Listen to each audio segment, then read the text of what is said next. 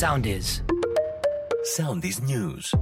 Με την Νικόλ Ποφάντη. Το απόλυτο κυκλοφοριακό χάο σε όλη την Αθήνα στο κόκκινο σχεδόν όλη η κεντρική δρόμη.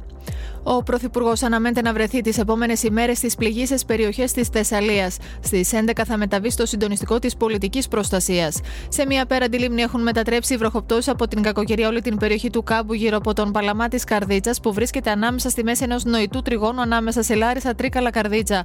Μόνο με λέμβος της πυροσβεστικής και στρατού η επιχείρηση διάσωσης λόγω της χαμηλής νέφωσης δεν μπορούν να πετάξουν ελικόπτερα.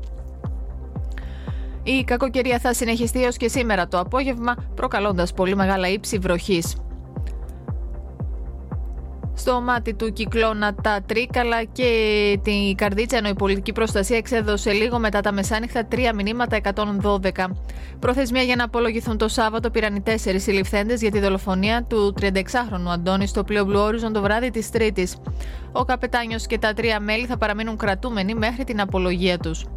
Με καθυστέρηση 6 περίπου ώρων απέπλευσε για τον Πειραιά από το λιμάνι του Ηρακλείου το πλοίο Blue Horizon, μπροστά στο οποίο οργανώθηκε από το απόγευμα χθες κινητοποίηση πολιτών και διαμαρτυρία.